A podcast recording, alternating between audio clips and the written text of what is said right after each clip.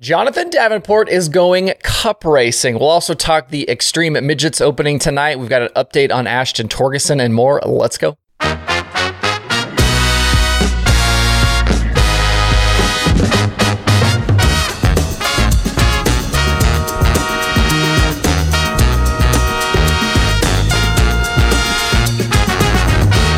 It's Friday, March 10th. I'm Justin Fiedler. This is Dirt Tracker Daily. I'm sure by now uh, you've probably seen the news from yesterday. You guys are pretty hardcore, so uh, I would imagine you would have seen this. But if you haven't, here's what went down. When the NASCAR Cup Series returns to Bristol to race on the dirt coming up on April 9th, Jonathan Davenport will be in the field. It was announced yesterday that Superman will pilot a third entry for Kaulig Racing, joining regular drivers Justin Haley and AJ Allmendinger. Davenport's big sponsor on his 49 late model, Nutrien Ag Solutions. Uh, Nutrien, also a partner of Kaulig's, has been for several years. So that's your connection here between the two. JD will drive the 13 car with Nutrien serving as his primary sponsor. Davenport mentioned yesterday to FloRacing that Steve Martin, who is the general manager for Nutrien, helped set the whole thing up. And supposedly, this has been in the works since September or October of last year. And Davenport has actually been at a handful of NASCAR races since then to hang out with Kaulig. He mentioned going to the Roval last season, and he was at the 500 weekend just a few weeks back. Uh, we saw Brett Griffin post a photo with Steve and with Davenport. Brett is one of the spotters at Kaulig. He also co hosts the Door Bumper Clear podcast over with Dirty Mo Media. I heard about this news just about a week ago, uh, and I had some kind of NASCAR industry friends confirm it, and I'm honestly surprised it hadn't leaked out sooner. Normally, once this kind of thing gets around the community, it's not long before it's uh, kind of out and about. I think this is a super cool deal. I think it would be fun to see JD get the chance here in a cup uh, in a cup car. Nice cross promotion opportunity too for the two disciplines between dirt and NASCAR. So now the next question is how well do we think JD will do at Bristol? Based on past results from dirt drivers doing these one-off deals, I think I'd keep my expectations pretty low. We didn't really have any dirt ringers in the Bristol Cup race in 2022, but we did have several in the first race there back in 2021. Stewart Friesen was the highest finisher in 23rd, although he's not really kind of an outsider at this point. You know, Friesen runs the truck series pretty regularly. Obviously, he's incredibly handy in a big block modified and other things. Uh, you know, also has a World of Outlaws Sprint Car Series win on his resume, but he's not really kind of in this group. The guys in that race who were making big jumps included Shane Golobic, Chris Windom, and Mike Marlar, although honestly, Marlar and Windom had past NASCAR experience as well. But none of those three guys finished higher than 31st in that race. And if we widen the scope and include some of the truck races that we've had on dirt, we've seen Rico finish third at Eldora, but again, that was during uh, his full time season. We've got top tens though from guys like Bryant Brown, Logan Seavey, Bobby Pierce. Uh, there's also some not so great results in there. Yeah, Scott Bloomquist tried uh, one of the dirt races one time with the truck series, didn't finish super great. Donnie Schatz ran a truck in Knoxville a couple years ago. He got caught up in a crash, finished 32nd. Uh, so this is not an easy transition. The Cup car that Davenport will drive will be dramatically heavier than the super late model he normally runs, and it will have less horsepower. And that's on top of it just not being a car built specifically to race on dirt. That's why the Cup regulars have such an advantage in these situations. We've seen kind of the same thing with road course racing. Their car experience outweighs the track and surface experience that somebody like Davenport would have here. Either way, though, I think it'll be fun to watch JD learn, and uh, hopefully, if he keeps it clean, he'll snag a good finish. Drop me a comment below with your uh, early Jonathan Davenport Bristol finish prediction. Do you think he's going to go top 15? Do you think he's going to crash? Let me know what you think below in the comments.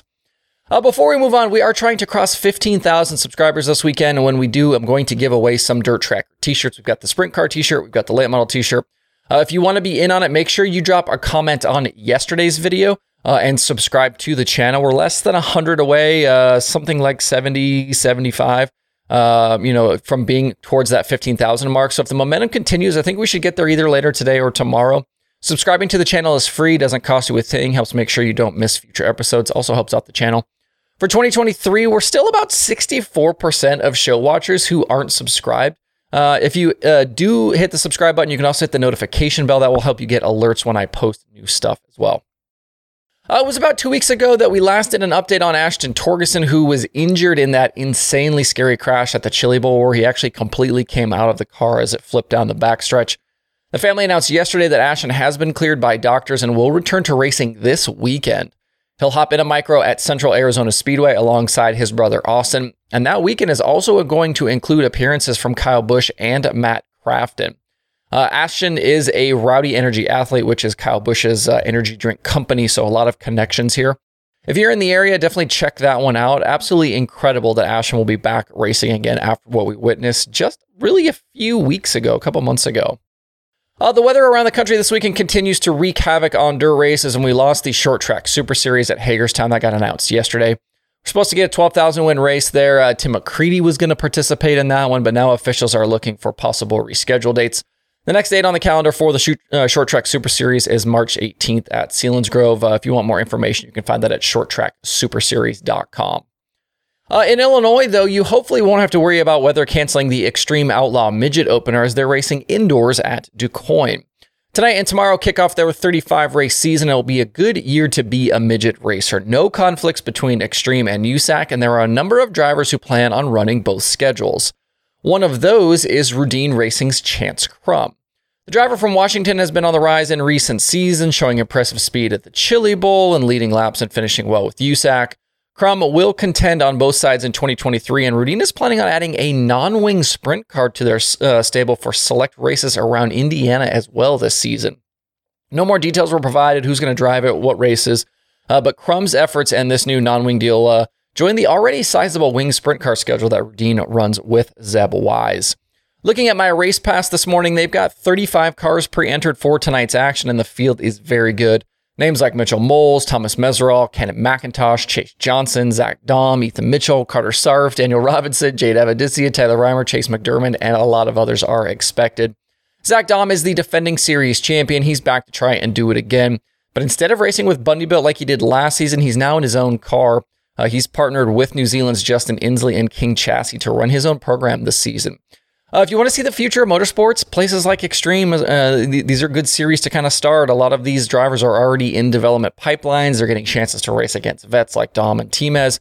And those things will help push these drivers along. So a lot of the future of the sport is going to be in races like these. DuQuoin is a little racetrack. Definitely the fighter jets in a gymnasium metaphor applies here. Should be a ton of action both nights. And if you can't get there, Dirt Vision will have live coverage. I am working too on adding the Extreme Outlaw Midget Series to the analytics section over at dirttracker.com. We haven't added anything new for a while, and I wanted to get this in there. Hopefully, within the next day or two, we'll be able to uh, reveal those pages. You guys can scroll through all of the results and things like that from the last year of coverage and we'll, or the last year of races, and we'll continue to add them as uh, more races happen with that series. Uh, looking at the streaming schedule this weekend, a lot of stuff starting to ramp back up as we get closer to the spring, more racetracks opening up. Uh, there have been a bunch of cancellations this week, but there's still plenty of races to check out across Vision and Clay Per View, XR Plus, Flow Racing, and more. If you want to see that full daily streaming schedule with links to watch, visit dirttracker.com slash watch tonight. Hope you guys have a good Friday out there. Enjoy the dirt racing weekend. We'll be right back here on Monday for more Dirt Tracker Daily.